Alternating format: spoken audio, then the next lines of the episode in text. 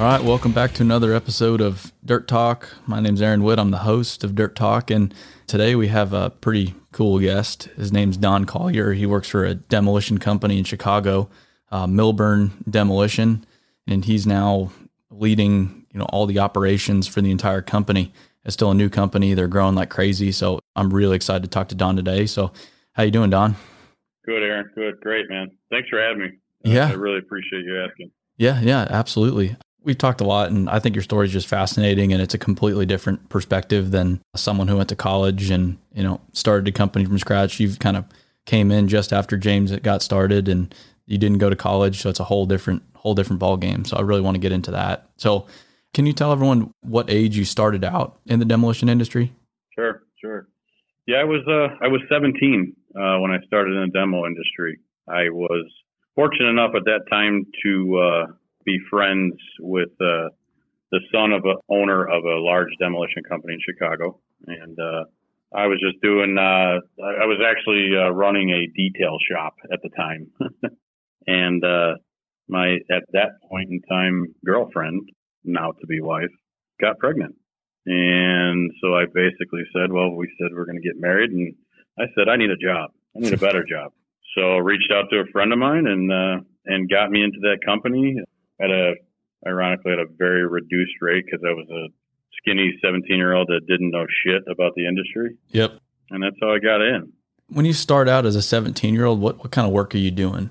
Just general labor. You're pretty much, I mean, obviously you're the grunt at that point, right? You're just cleaning debris. You're doing what anybody asks of you, following their lead, just minimal stuff, shoveling, wheelbarrows. You know, at that time, I mean, we didn't even have the technology that we have now, right? And so it was just just literally just grunt work cleaning up everybody else's mess that they that when they demolish things right? So you're just the grunt. Did you enjoy it? You know what? I did actually. I've always enjoyed working hard.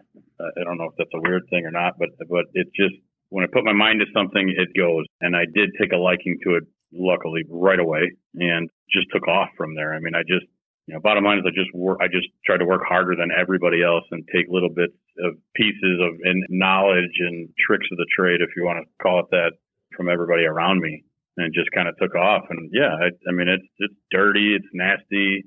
I mean, at that time, pretty damn unsafe as well back in the in those days. And you know, I just took off, but I loved it. I mean, I loved it from the get go. What about demolition did you fall in love with? I mean, why why have you stayed in the industry for so long? It's different right? It's not your norm. I mean, obviously it's not an office, but even with construction and, you know, whether you be mechanical or you're in mining or you're in excavating, I mean, yes, everything changes a little bit with that on a daily basis, but with demolition, it's just, it's totally different. Every day, every minute of every day is different than the other, right? It, there's always a different site. There's always a different type of building. You know, you're not, there's so many different types of construction, right, in, in this world and so every day is a new day and it's just a new challenge. Uh, that's the way I looked at it. It just intrigued me that, you know, your, my mind just went crazy because I saw the potential and I, and, and I just enjoyed it because it's just fun. You get to knock shit down. Yeah. Why isn't that fun? Why wouldn't that be fun to anybody? It brings out the little kid inside of you. That's for sure. You started when you were 17, someone out of necessity. Was college ever in the discussion at all? Or, and, and did this just make up your mind like, no college for me, or how did that work? When I was in high school, I took I took extra classes rather than just sitting back and you know taking two study halls and you know two gym classes or whatever. Right? I actually trust me, I still don't consider myself all that smart, but I was at least smart enough back then to take more classes at the get go. So I graduated six months early, right? So, okay. like six months through my senior year, I graduated, which was right at this time when I started. And, you know, college it was talked about a little bit in my family, but not a whole lot. And I just, it wasn't me, you know, and I knew it that I didn't think I would ever succeed with that. I had no clue what I was going to do at that time, but I knew that just at that point, that just college isn't isn't me. I wasn't cut out for it. Why was that? Why do you think that was? Just it didn't excite me, right? I mean, you have to anything in life, you have to do what you love. Yeah right? Any profession, you have to love it. And I didn't have any, you know, at that point in time, I didn't know where I was going to go, what I wanted to do. And honestly, it was probably just because of the, you know, what happened, the instance at that time with, you know, my then, you know, my current at that time girlfriend getting pregnant, that just, it, that right there sparked something in me and just said, all right, it's time to, time to step up. You know, we're going to have a family. We're going to get married. We're going to do this. So let's, let's go. And, uh, that's what did it to me. That, that was kind of the driving force. Although I always had that work ethic drive, I just, that was something that kind of just projected it over the end to get the engine started, you know, and, uh, and I just took off from there. Did having a kid at 17, did that scare the shit out of you? Hell yeah. oh yeah. I didn't know anything, you know, I mean, luckily I have the best wife in the world, but you know, luckily she knew more than I, but yeah, she was 16. Oh, shit. Yeah. We were married. We had to, you know, had our parents' signatures on our on our marriage papers and all that, right? So, I mean, yeah, I was scared shitless. I didn't know anything. I mean, totally off topic, but yeah, the first diaper I've ever changed was was my son at that time, and and it, and it wasn't a number one. It was a number. Well, it was sorry, it was a number one. And when I took the diaper off, it became number two and shot right in my face. so that's a 17 year old going, "Oh my god, what did I get into?" You know. But but yeah, it, it totally scared me. It totally scared me. But then initially, right, and then I I would say probably after the first year, it, it, this is it's not that bad. You know, I mean, just man up, do it, run with it, enjoy it, and everything will fall into place, you know? Yeah. What kind of hours are you working when you first started out? What are the hours that you, you were doing to support the family? Yeah, any and all, right? I mean, uh, you know, in this local demo industry and with that particular company at that moment, it was mainly interior jobs, meaning not typically, at least I wasn't on them at that point, but typically the full total building demos and industrial and all that. It was more just like office buildings, you know, stores, uh, department stores, things like that. So what you do is you work at night typically because, mm-hmm. you know, the people are in there during the day. So, but there were nights where, you know, I would work a night, then I'd work a day and then, you know, and I took it all, right? I mean, you can't be, you know, beggars can't be choosers, right? I mean, you have to just take what you can get. And so if it meant working day and night, I, I'm in. Yeah. If it meant working the weekend, uh, I'm in. I, you know, you need to provide for your family. So you just do whatever it takes. So yeah, it was, you know, at a bare bare minimum it was eight hours a day for sure, and you know, anywhere up to you know, who knows, sometimes it was 12, 16 hours. Man. So. Okay. So now you're a laborer. How do you eventually start growing beyond a laborer? I mean, how does that how does that process even happen? Yeah. One of the things that kicked it off was one particular project at the time. I was already at that point, you know, probably if I had to guess, you know, I'm six, eight months in, you know, finally starting to figure things out a little bit, a very little bit. And I'm on a project where it's a department store at night. And actually, the foreman that I was working for at the time uh, liked to sleep a lot. So, you know, he was either outside in, in his vehicle sleeping, and, and I had to kind of just take over by just necessity. And the general contractor ended up liking me and ended up kicking that foreman off the job, called the owner and said, We like this kid he knows what he's doing. And I ran the rest of the job, which, you know, went for, you know, a couple months on and off.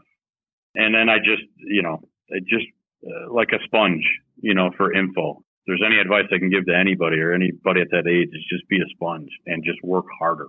And that's all I did. Really is just soak up every little bit of info I could get and, and learn the tricks of the trade and, and then just I don't like the term fake it till you make it, but that's a little bit about what it was. I had some sort of knowledge, but I was definitely faking some just to, you know, portray to others that I knew what I was doing when you're 17, 18 years old, starting to run crews, you know, so. Everyone you're talking to, managing is pretty substantially older than you, right? Yeah, it would range anywhere from, there might have been a couple in their upper 20s to, you know, there was guys that were in their upper 50s, even 60. That was tough that was very, very tough to gain the respect. Plus, because I would, I was almost behind the eight ball, even worse because more specifically in the demolition industry and in this area, it's 98 to 99% Hispanic. Mm-hmm. And I'm a 17 year old white kid that knows the owner's son. Yeah. so that's sometimes people would say, "Oh, that's great. You know, you you, you know the owner's son, and and we're going to take care of you, and we're going to coddle you." It's the exact opposite. Uh-huh. The 100 percent the exact opposite. They had to, had to work harder and had to prove to these these older guys that are more seasoned, more experienced that I, that I had the managerial skills to do it, and and that I worked hard, but I still respected them. It's a fine dance that you have to play. very, very tricky to, uh, to get into the clique, if you want to call it that, and, and, and get the respect from these, the elders that you at least have the head on your shoulders to progress to be better. Did you have any experiences or, you know, did your parents teach you anything when you were growing up to help you step into a managerial role when you're 18 years old? Or did you really just have to make it up and see what everyone else is doing? Mm, I would, uh, a little bit, um, a little bit of work ethic I was taught, but no, not really the managerial experience or any of that.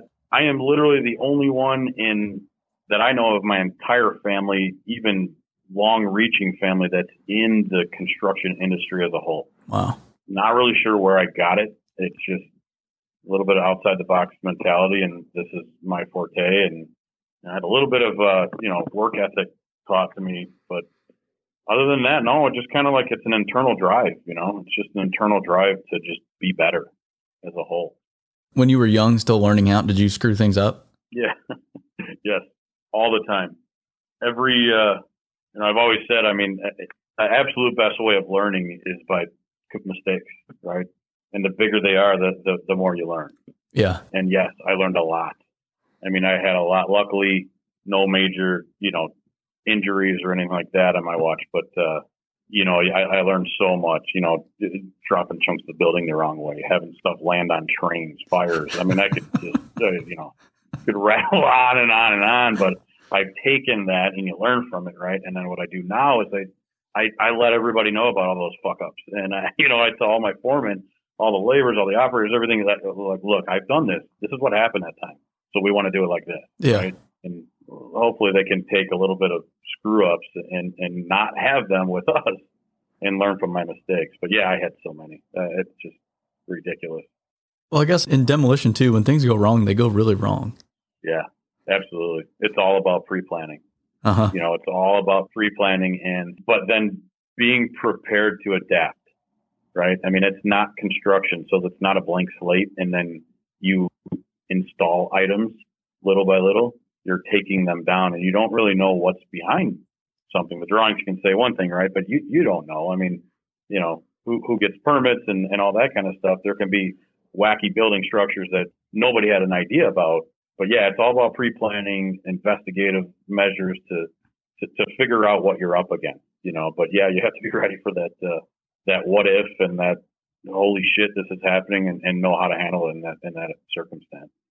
So, how do you go from you know you're you're in the field every day, you're you're running a crew, managing people, you know, just the scrawny 18, 20 year old. How how do you at what point do you make it up to you know higher management actually managing more than just one crew and, and going beyond just one single project? Yeah, right. So somewhere in my 20s, I, I think it's mid mid 20s or so. Uh, I, I don't know it was, or but beginning 20s. I just like I said, I've always had that drive, and, and I try and instill that in others. It's just that like sky's the limit mentality, and and it's not good enough. Sometimes it's to a fault, but uh, most of the time it's for the better. I mean, it's it's.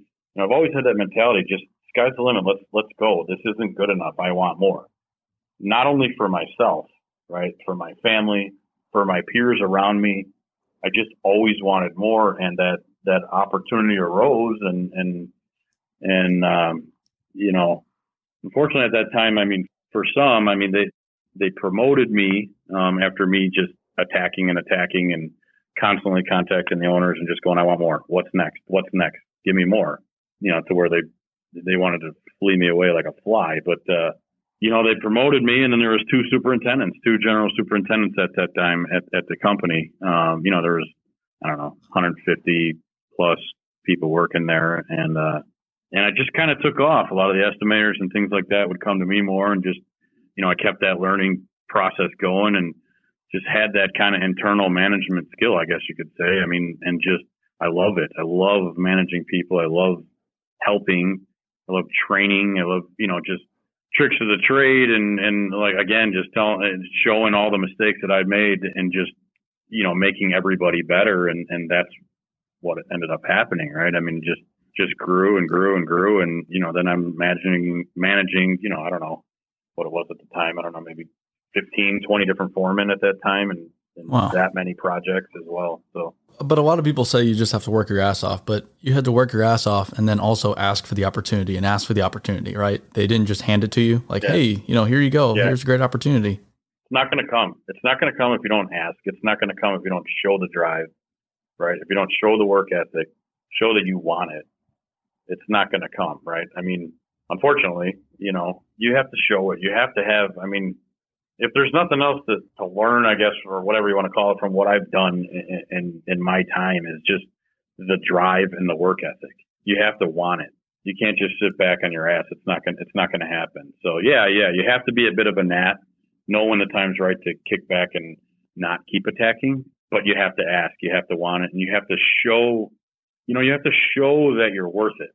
Right. And sometimes not about, Hey, it's what I did. It's, Hey, this is what I can do for you hmm this is where I want to be, right? To, to show a company owner or manager or whatever it may be, you have to show them that you want it. You have to show them why you want it, and that it's not just you know individual and personal. That you want to better the company as a whole. And I think that's what ended up getting me through, you know. And then it's then it's just a matter of just you know showing it when you're in that role, right? I mean, showing that you mean business. I kind of had a thought here. Can we go back to, you know, you're working with all Hispanic people. How is working with a different culture? I mean, how have, how have you had to approach that? Because I, I mean, I started out in Phoenix, uh, Arizona, so on a pipe crew, and I was the only white kid out there. Everyone else was Hispanic. So it was a really, really interesting dynamic. I had never really been in that world before. So completely new to me. A lot of fun. I, I loved it. How have you and I guess continue to approach, you know, there is that that different culture that you're working with. How do you approach that? Hmm, that's a good and tricky question. Different ethnicities have their own way of doing things and their own way of handling each other and handling others, right? Good, Yeah. bad, and different, it doesn't really matter, but they, they have a different way of handling it, right? So you have to, if you're the minority, which in this industry we are, and you have to respect their morals and their ethnic tendencies and things like that, but then you just have to kind of show them that you again show them that you mean business. I mean, I don't want to say I do not want to sound at all like I'm putting Hispanic people in a different thing, but in a different light. But uh, their work ethic, at least the majority, it, from you know, from what I've dealt with, is just amazing. You know, I agree. It's kind of that un, right? It's that undiscussed thing that, that people are afraid to talk about. But you know what? I mean, I mean, everybody that I've ever dealt with, that the Hispanic has have worked and girls that have worked with, have worked their ass off. I mean, they work so hard. So that was one thing that pushed me, you know, to work harder because I went, "Oh, man, I can barely keep up with these guys. And then ultimately, I, I would say, no, I'm going to beat them. I'm going yeah. to work harder than them and show them. And then that gives you that respect without saying anything Yep. but yeah, the to answer kind of to answer your initial comment is yeah, I mean you're sitting at your lunchtime or whatever and and just by yourself, right? Yep. Not talking to anybody because they're all speaking Spanish or whatever the case is, and you have to figure out the right way to get into the clique, is I will call it sometimes. And once you do that and just joke around, I mean, everybody's just genuine people when you're honest. Is what I've come to realize, you know, and and that's all I did. I just just treated it. I don't, I don't know what the right way of doing it is, but I just was totally blatantly honest, asked a lot of questions, joked around all the time, and it just worked. You know, you just, it's no different than the white guy, the black guy next to you or anything. It's, it's no different. I mean, it doesn't really matter what your ethnicity is. You Yeah. just have to learn how to handle it in a different light and just roll with it and have fun with it. Yeah, I'd have to uh, perfectly agree with that. I mean, that based on my own experience, it, it was the it was the exact same thing. You just watch these guys and you're like, how the hell do they work this hard? And they're 15, 20 years older than I am, and they've been doing this their Right. whole life. And then you're sitting there, you're like, well, shit. I'm the 18 year old. I got to go outwork these guys. And then in doing that and just keeping your head down, they watch and see, and then they respect you and they start giving you shit. And then they're like, oh, well, okay, they're giving each other shit. So I want to give them shit. and then you start joking with them, and then you're part of the family. exactly. You said it better than I, Aaron. Well Yeah, done. well- that's, that's what I meant to say. Yeah. I like talking about that kind of stuff though, because it's reality in this industry. Uh, so where, I can't tell you how many, you know, pushing a wheelbarrow up a ramp and I'd fall on my ass and all that, right? I mean, that, that happened so many times. They're laughing and, but then I get right back up and do it and go, well, what's your trick? Well, do this. Okay. I Yeah. did it and then show them and then we laugh about it. You Yep. know? yep, Yeah. and then learn all the bad words too. Y- Yeah. yeah. exactly. All right. So where at what point so you're you know you're managing a bunch of crews this and that life's good. At what point do you find Milburn and wh- where do you where do you find James at and then why do you make the switch to to Milburn? Sure, sure.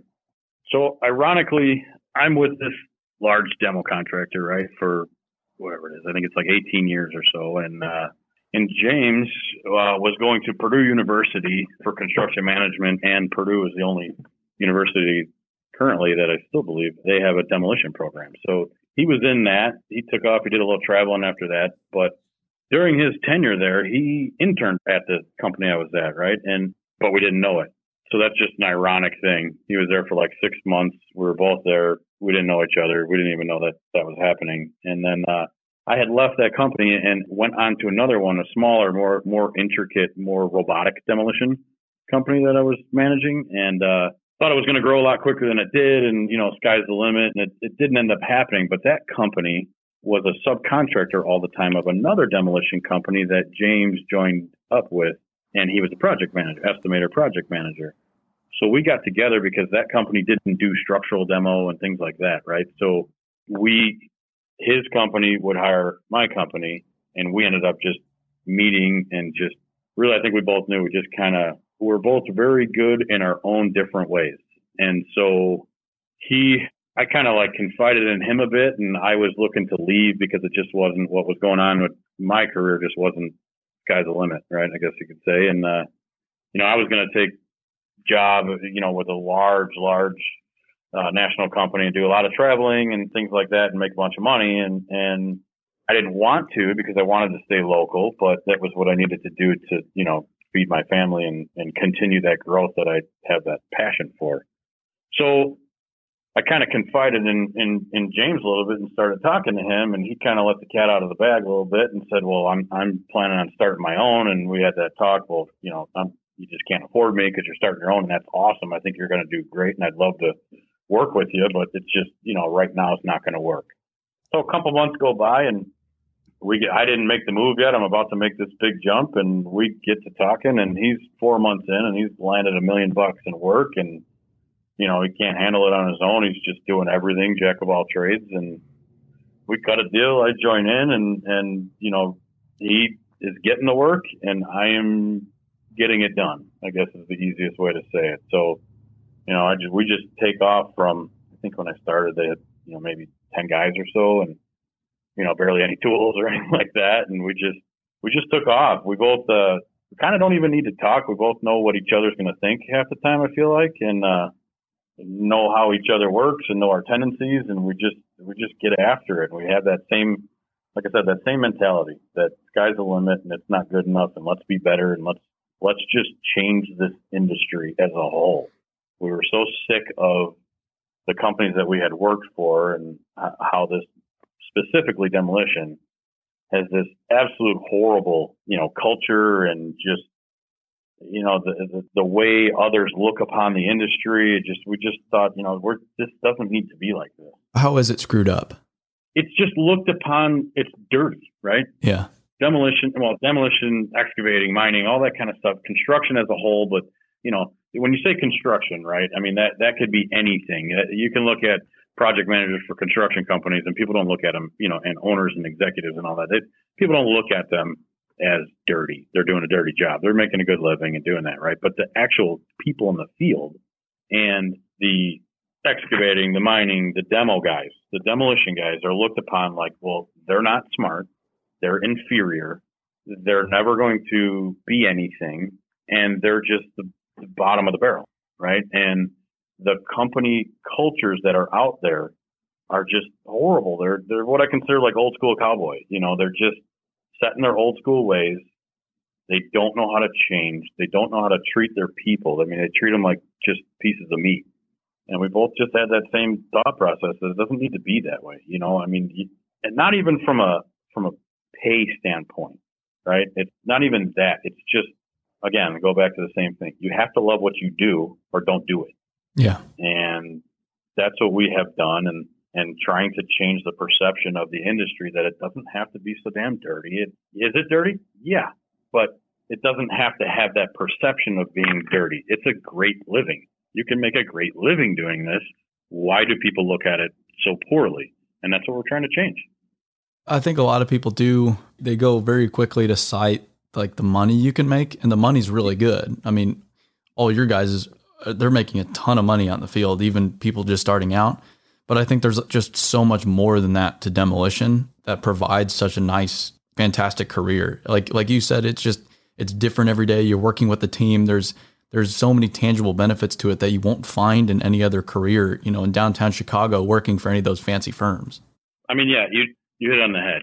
You don't need a degree. You're paid well. I mean, I I tell guys on the on the interior, I've always told them this. You know, the guys doing the, the typical, not the big industrial stuff, but those typical like weird office renovations and things like that. The the person that's sitting in the office typing away, you know, on the floor above you, is getting paid way less than what you are to knock down their offices. you know, and it's like it's like, but yet they're looking at you like you're horrible. You're just this dirty person. Yeah. You know, when you hop in your Tahoe to go home. You know, and it, it just amazes me. I mean, you paid well. The work environment changes every day. You don't need a degree. You build a solid future for your family, and you're taking shit down for a living. I mean, it's just cool. It's fun. And I guess there's more to demolition than just slamming wrecking balls into buildings, right? Oh yeah. yeah, that is the other perception, right? Yep. Number one question ever asked. Oh, you're in demolition. Yeah. Do you blow up buildings? yes. Yes. Like that. That's the number one thing, right? I can tell you how many times you get asked that question.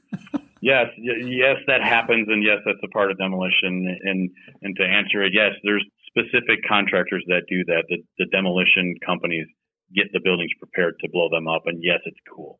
It's awesome. And yes, sometimes you slam a wrecking ball into a building with a crane.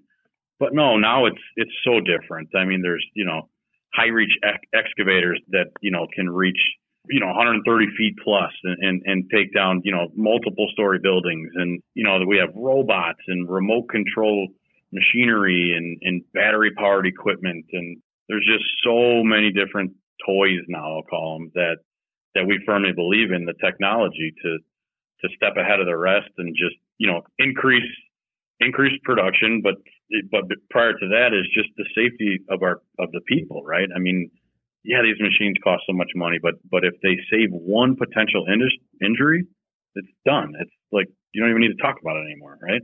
So is is so, that yeah? We we just look, and that's a big big difference from you guys compared to a lot of folks even now. You know, I know safety's improved, but you guys genuinely apart from the obvious, is it is it good for business to put safety before anything else, before production, before making immediate, you know, gains in the field? Absolutely. I mean, from every standpoint imaginable. I mean, it shocks me to see others that I don't want to say deliberately, but but knowingly are putting workers in, in harm's way. Yeah. If you can avoid that, what is the reasoning not to? To gain a couple bucks? number one, you don't ever want to see anybody get hurt. Number two, the, the lawsuits that come with that, right? So it's what is the reasoning for that? I just it boggles my mind, you know, and I, I hear so many people, you know, talking all the time about, you know, well, zero injuries is, is not a good goal because it's, you know, not obtainable. Why not? Why not have that as your goal? Why not always have that as your goal? Yeah. It just doesn't make any sense to me. Why why not why not have that as your goal? And yeah, we genuinely care about our people. I mean, and that is you're absolutely correct that that's not necessarily industry norm. No, well, I uh, think unfortunately, I think right now, as far as safety goes, and uh, I guess what I've seen is industry norm is to say, yeah, we work really safe and we believe in safety, but it's not always from that genuine caring sense. It's more so from the yeah, we need to keep our insurance premiums down and make sure our our injury rates are down so we can get more work. Not really because we genuinely care about our people, which I think you guys that's why I think you guys are so safe and have such a good track record and and invest because you genuinely care and I think that's a proper safety program, not just yeah, we're investing in safety so we can go get more work and make a ton more money. That's the only point to it.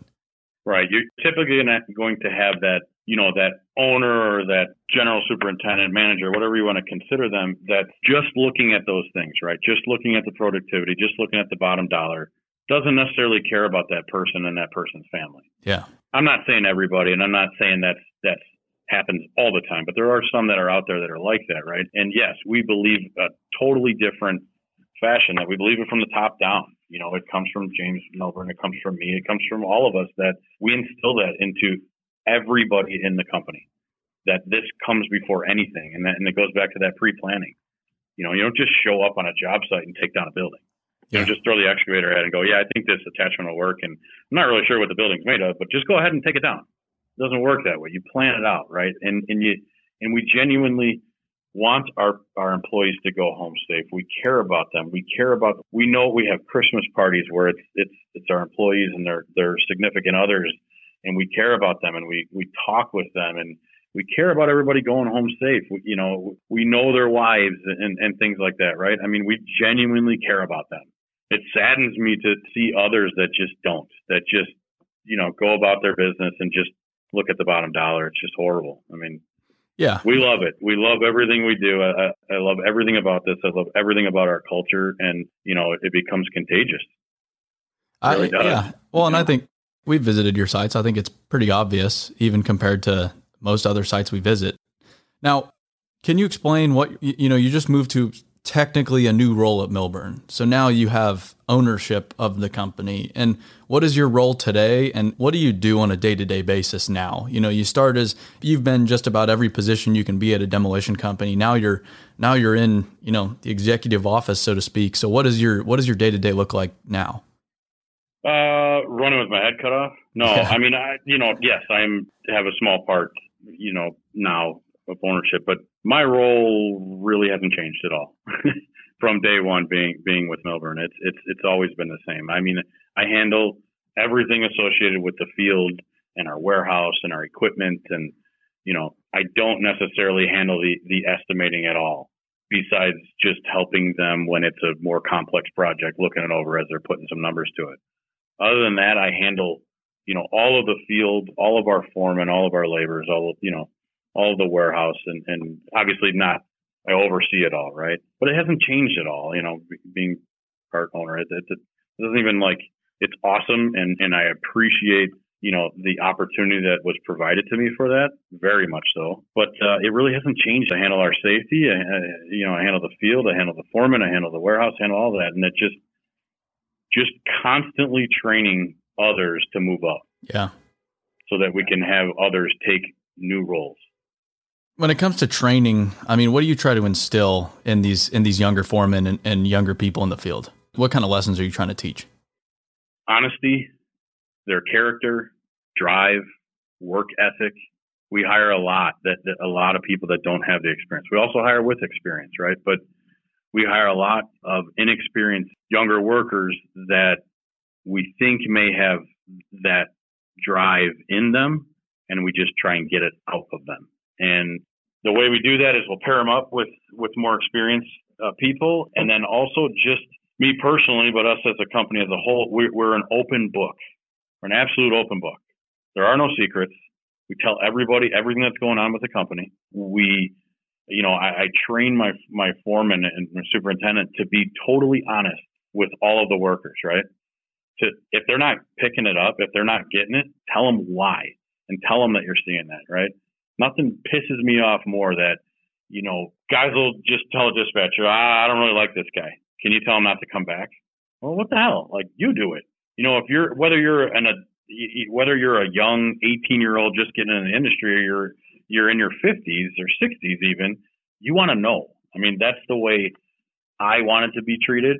And that's the way I want all of our people treating our, our other people, right? Is just totally blatantly honest and tell them what they're doing wrong, tell them what they're doing well, so they can they can improve. You know, what do people commonly do do wrong when they start out? In your opinion, the work ethic, really, and causing mistakes. You know, work ethic is the biggest thing. Getting the drive instilled in them, but the mistakes they make are, you know, just you know safety mistakes too i guess i could say too just being too close to equipment you know you train them but then they get a little complacent and they might get too close to equipment they might i mean they take things out that aren't supposed to be taken out.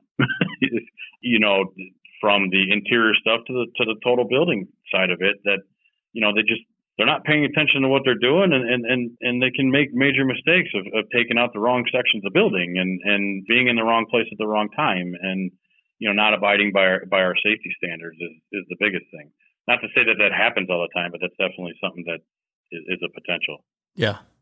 As far as the work ethic goes, if someone, if they just don't have the work ethic and they're just not willing to do what needs to be done, is, this industry, I mean, I think you'd believe this. This industry really isn't for everyone, is it? I mean, if they don't have the work ethic, they're not no. going to make it, right? That is correct. That is correct. Some of it has to be in them already, and some of it can be created from yeah. from what I have seen. Okay. Right, but there has to be that little that little bit inside of them that wants it. Because if they don't, for you to try to turn that switch on is is next to impossible. Gotcha. That's what I try to do when we're interviewing and all that is try to probe and poke around, right, to try and see is that in them? Is that in them? To try and read them, to try and see if it's possible. I mean, it's funny we have we have not a lot, but a decent amount, you know, of uh, children. When I say children, but like foremen's children that are now in their you know 20s that that have come aboard, yeah. right? And it's always funny that the you know the dad will come in with the person, the son, and say, all right, you know, we want to come in here and we're going to have an interview and we'll sit down with you. And I said, all right, well, go sit in the waiting room. Well, what do you mean? I'm talking to your fucking son. I'm not talking to you, right? I need to talk to him. I need to understand what's going on with him, and I don't want daddy. What kind of questions do you ask them in that kind of situation? How do you probe and, and figure out whether they have it or not? I mean, obviously, uh, what is their experience, right? And you know, are they afraid of heights and that kind of thing? But yeah, the number one thing I ask is, what's your goal? Mm. What's your outlook? What's your outlook on life? What do you want? If you had ev- like, if you had everything, what do you want? And many times they just sit there with a blank look on their face. Mm-hmm. Well, I don't know, and I'm like, that's fine. That's fine. I don't know is a is a totally fine answer as long as you're willing to put the work in and see if this is what's good for you and what you like. And I tell them all the time, like, if you don't like it, get out. Yeah. Don't stay in it.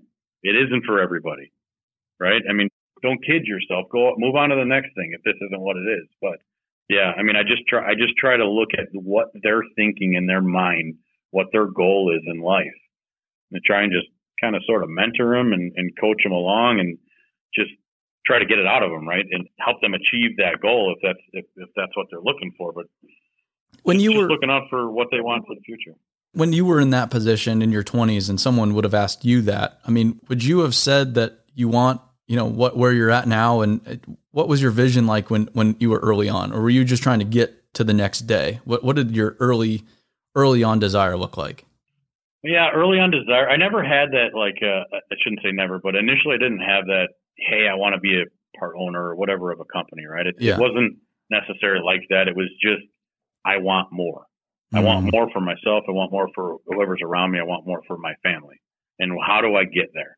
I, I guess there wasn't really that, you know, end goal. It was just nothing's ever good enough for me. Still not. Like, what's next? You know, what can we do next, like as a company for us? But yeah, when I was that age, I I didn't think, hey, I'm gonna this is gonna be the end goal, and I'm gonna you know be running this large demolition company. It was just like, what what can I do? What's the next step? And I would kind of take it in baby steps rather than taking massive leaps. And you know, it took a while, but I mean, it, I think it benefited me in the in the end game because you just took you just looked at like the next task at hand. Okay, well, I'm a foreman now. Well, what's the next step? Well, general superintendent. Okay, how do I get there? And what do I need to do to get there? And kind of just jot it down and just start knocking stuff off a list. Okay, I can do this. I can do this. I can do this. And asking questions and just go, you know, saying, okay, I want more. Yeah.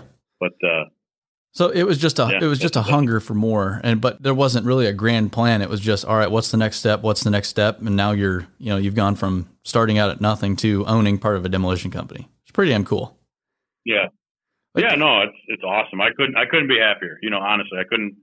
I'm at the happiest point in my life. Quite honestly, it's just it's awesome. I mean, it, no, I didn't have that. Some people have that goal from the get go right? I, I, didn't have that end game goal. I just knew I want more. Yeah. Well, I, I feel like more, right? the people that that have that goal from the beginning, I think that's the rarity. I think young people get frustrated because they see that as the norm when in reality that's the very small percentage. And the the the majority is the I don't really know what I want, but as long as you just want more and keep going in the right direction, you'll eventually get to where you want to be, which I think is pretty cool. I mean, at, at least you're you're an example of that it's just drive. It really is. It, it really is. It's not, you know, taking, never accepting no for an answer. Just, you know, you just have to push and you have to have it internally you can't you can't wait for somebody else to do it for you you have to do it internally and you have to do it 24 hours seven days a week you don't just go home right the Yeah. shift is over i'm going home Yeah. no, come on i mean yeah you need family don't get me wrong we can talk about that too but i'm not saying that but what i'm saying is just you have to have that drive inside and you have to want more Going on that that desire for more, has that created problems in your life? Because it, I mean, it, it has for me. I don't give myself very much credit often, or or sit back and look at what I've done. I'm just always focused on what's next, what's next, what's next. Have you had to, you know, readjust at times and try to work on just being happy with with the moment in front of you? yeah big time that's a good uh, comment my wife yells at me all the time man you're never satisfied Uh huh. Nope. And I teach my I teach my sons that too. Don't ever be satisfied. But yeah, you're you, you are right, Aaron. I mean, there's there's times when it, you know it's time to just sit back and relax a little bit and just take a breath, understand where you're at and what you've accomplished, and then once you exhale, then keep going. Gotcha. Yeah, Okay. yeah. Going into the family, into the family world, you've spent, you know, demolition world in particular too. You're working nights, weekends. You're working really odd hours, so it's not, you know, nine to five gig. So you're not, you know, you you might be missing things. Or how have you been able to cope with that? And especially having a young family too. How did you be a dad while also working your ass off trying to become, you know, where you've got now? Did you have to forcibly make time for that, or what was it like early on, and what's it like now? early on, very tough. Again, I'll say it again. I have just an amazing wife that let me, uh, for lack of a better term, run wild a little bit. You know, I mean, like I, like I said, you know, it was 17, so I went through my, well, we went through our 20s together, and, and with kids. You know, just so that uh, not sowing the wild oats. That's the wrong thing to say, but like uh, just having fun, the going out, the partying thing. I was able to do that at the beginning and my wife let me get that out. And honestly, it, it helped. It helped at the, you know, get those things out of me. But st- I was still always working my ass off, right? I would always, I always made it to work. I always pushed hard and all that. But yeah, balancing it was was tough because at the beginning I didn't. I, I really, uh, you know, I, I missed a lot of stuff. I was always working. I missed the, my, you know, my two older sons were heavy into soccer, big time traveling all over the country. Even my oldest was in Brazil for a while, and it, it was just, and then my my younger one, well, 16, but he, you know, he was a bit into soccer and into football. And then the, first one, a little bit of the second one, I, I missed a lot of that stuff, Mm-hmm. and it was very hard for me to balance the work life because of that push, the work family life type thing.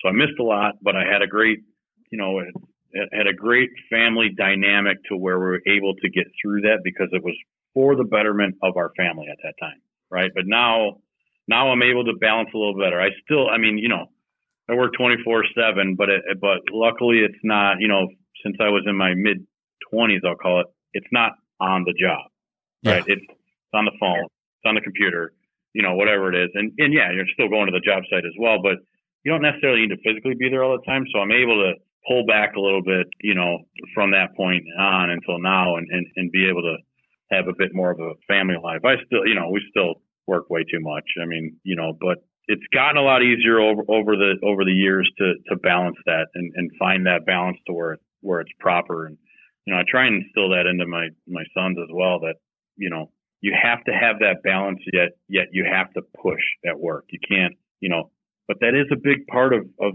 having a significant other that will let you do that. You know, I mean, that's, that's something that you can't create typically. Yeah. So I give a lot of credit to her for that, that letting me do that. But yeah, it's, it's a tough balance. I mean, you have to, you have to find the right amount of time and, and when it's time to disconnect a little bit. Do you have advice for people, for parents, young parents now, you know, with young kids trying to work their ass off too? Do you have advice now, knowing what you know now? Yeah, but but it's changed so much. It's been so long, right? I mean, luckily, here's how I did it. I don't know if it's the right way or not, but here's how we did it. I should say, my wife was able to not work until our youngest son. I think he was in kindergarten. Okay. So I have a, uh, you know, and, and and she took over. She was kind of the uh, both parents when I was working hard, right, and working a lot hmm that worked for us. That doesn't mean that that's the right way to go. That just we wanted to instill certain ethics into our children, and, and that's the way we did it. Um, again, I won't say that's the right way to go, but you know, two parents working is pretty much everybody. now, right? And because they have to, because you know this country is so awesome with uh, you know taxes and how much everything costs. But uh, yeah, cost of living is insane. Well, you're in Chicago so, so too. it's almost a necessity. Yeah, yeah. So it's almost a necessity, right? But it can still be managed. You you just have to be, you know, even you have to be a team. I guess is, Mhm. is, is the way I look at it. You have to be all in as a team, or it's just it's just not going to work. It's going to be a constant battle. Did you have to Answer. because so early on, you know, your wife's making a sacrifice, you know, with with essentially giving up, you know, her career for for the sake of you know your career and, and where you want to go. Did you have to constantly, you know, sell the vision that you had of, you know, hey, I'm doing this for the better of my family, and you know, here's here's where we're headed. Did you have to do any of that, or was it just you know mutually understood from the beginning? It was somewhat mutually understood, but yeah, there was times where uh, you know I was definitely told to pull back, pull back the reins, and you know relax a little bit, and we don't we don't need more, but I would end up convincing her that that it's better for all of us if you can keep pushing through this. And so yeah, it, it was definitely uh, there was a few times where where it was pretty concerning about how hard I was working and how much I was working and things like that. But but we ended up working it out as a team, and now she's got a successful. Uh, she owns her own small business, and it's successful. And Nice. you know, kids are older and they're doing great and all that stuff. But it's you know, it's just the way we did it. Again, I, I'll say I don't know if that's right or wrong. I just know that I think we have a I think we have a pretty big problem in the world. Uh, basically in the United States, but in the world as well with children. I mean, with, with raising kids. I see just wrong stuff going on, right? That, to where they just, you know, sometimes let them run wild and they don't instill the values that should be instilled in them. That doesn't mean that your wife doesn't have to work Yeah. in order to do that, right? It just means that you guys need to put, you know, you need to put the effort in as a team to Uh, instill that into your children. How did you instill that in your children? How did you instill that work ethic and that drive that that you've had into into each one of your kids? Biggest thing is showing. Mm, Be a doer. yeah. be a doer. Show them. Show them that it's okay to work hard. Show them that it's okay to work some extra hours. Show them that, you know, sky's the limit and this isn't good enough for me. I mean, I think that's the biggest way is just doesn't always have to be talking about it, right? It's it, a lot of times it's just be a doer. Show them what, show them what you can do, and then hopefully they follow your way, right? Whether it's in this industry or in another one, it, you know, it doesn't really matter. It's just more of the whole work ethic as a whole. Just I think being a doer is what what gets it. Gotcha. What kind of advice have you given have you given your kids as they've you know they're they're older now you know as they started their careers and all that wherever they started probably not are any of them involved in demolition? No, the older one, he went to college. He graduated. He's out in Denver actually with a startup company, but into the hotel industry. The middle guy is in his 20s. He he did like a year and a half of college just trying to find his way, which I honestly sometimes I think is okay. You know, sometimes you need that to figure out what you want. You know, don't just go through four years though and trying to figure it out and then go right back to where you would have when you get out of high school. That's stupid. That's the definition of stupidity, I think. But uh, you know, the middle guy or the little guy, he's still in, he's in high school. But uh, my my middle one actually just just started with us, uh, just very temporary for now. We'll kind of see how it goes. Just doing some stuff in the warehouse, trying to trying to find his way and see if he likes it, kind of thing. Um, I have a nephew here who started at I think he was 21. Now he's he's been here two years. I think he's like 23, and he- he's he's raised his way up to be a foreman right now for us from starting out from nothing. And uh, you know, it can happen. I mean, it's just again, it's just that work ethic and that drive that that has to be instilled. But all you know, all I did with with my kids, particularly, right, was was show by doing. Yeah. And I would just talk to them about just work their ass off. Don't give any excuses, and and just push yourself and never get complacent. Yeah. And then ultimately balancing the work and, and family life, right? But it's just all about wanting more, not getting complacent, not not accepting that this is what I'm gonna do. You know, and and some people that is who they are, right? Not everybody is cut out for that pushing and wants more and wants more, and that's okay. If that's what you are, just know that that's what you're gonna be. Yeah. Right. If if you don't have that drive and that push for more, you're gonna be what you are, and that's okay. But you know, for me, I tried to push it in them. I tried to try to put show them, you know, like just just want more. Just push yourself to want more. Don't get complacent. It sounds like it's worked out all right so far. Doing pretty good, yeah. Yeah, doing pretty well. I mean, like I said, I could I couldn't be happier. right now personally, and, and all, all three boys that I have and, and wife, I think, are in that same position too. They're they're they're really happy and everything's good, and it's awesome when you're uh, you're living life that way, right? I oh, mean, yeah, you're absolutely. kind of in the same boat right now, running with your head cut off, but but happy. Yeah, I know. Right. I know how that is. Yeah, but you know, I'm ha- yeah. I'm happy because it's stupid stressful and like I got bad news yesterday. I just got shut down for the fourth time we've applied for a line of credit this morning, I, I got denied again, and, and, it just pisses you off. But but at the same time, I can look in the mirror these days and be like, you know, I'm just I'm giving it all, so I can't. It, there's really not more I can give right now. So I think just that sense of it's all out there gives me a lot of pride and happiness with what I'm doing, despite all the bullshit I have to put up with some of these days. And I, I think everyone else exactly. is no different. But yeah, it's uh, despite all that, I, I couldn't be happier either. But and and that's you wear everything on your sleeve as well, right? Yeah. I do the same. Yep. Man, here it is. Here's what's going on. Here's what I think. Here's the way I'm approaching things, and I'm happy with that. Yeah, I, I think everything is just easier when you're honest with people.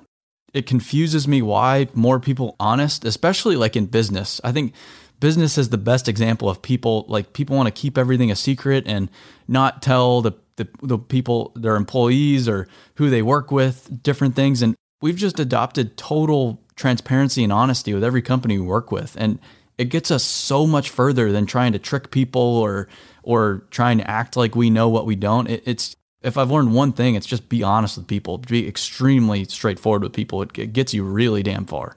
It, it does. I mean, I I see the change in our employees here just from incorporating that.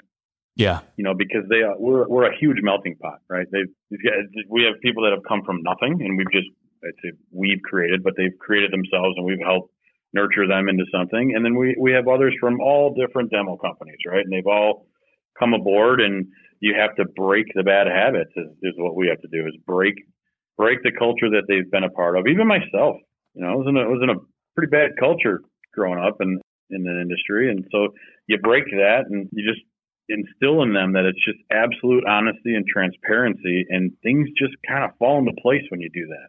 Yeah. You know, and I do that with with clients and, and general contractors and you know, I'll have them say, Oh, you guys really gonna demo that building that way? And it's like, what the hell? Didn't I just tell you that? Why do you think I'm lying? you know? Well, I'm gonna talk to your guy out there. Feel free. Yeah. He's gonna tell you the same damn thing. Like we're not lying. This is the way we do business and we don't know any other way you know, that's that's just things fall into place when you tell the truth and you and you do things the right way. I agree. Well, we're at an hour here, so I don't want to take up too much of your time, but I really, really, really appreciate you giving me so much time today because I know you have more than you know what to do with on your plate. So I really appreciate you talking to us and being honest. And I think this went great. I'm excited to talk to James one of these days and hopefully one of these days we'll have to get we'll have to get the both of you on so you can talk talk more about just the dynamic you know working together and how you guys are building the company you're building. Yeah you'd be all in for that. And i really appreciate you having me on aaron. Uh, you and build with you guys are just going nuts. I love what you're doing. We love that you guys are uh, partners with us too. And we love the whole sky's the limit mentality and let's just let's just go. Let's get after it. Yeah. That's what I want to do. There's, I have big plans. That's for sure. I'm hungry. Yeah. yeah. All right, Don. Awesome. Well, uh, we will uh, we'll talk soon. Sounds good, Aaron. Thanks again.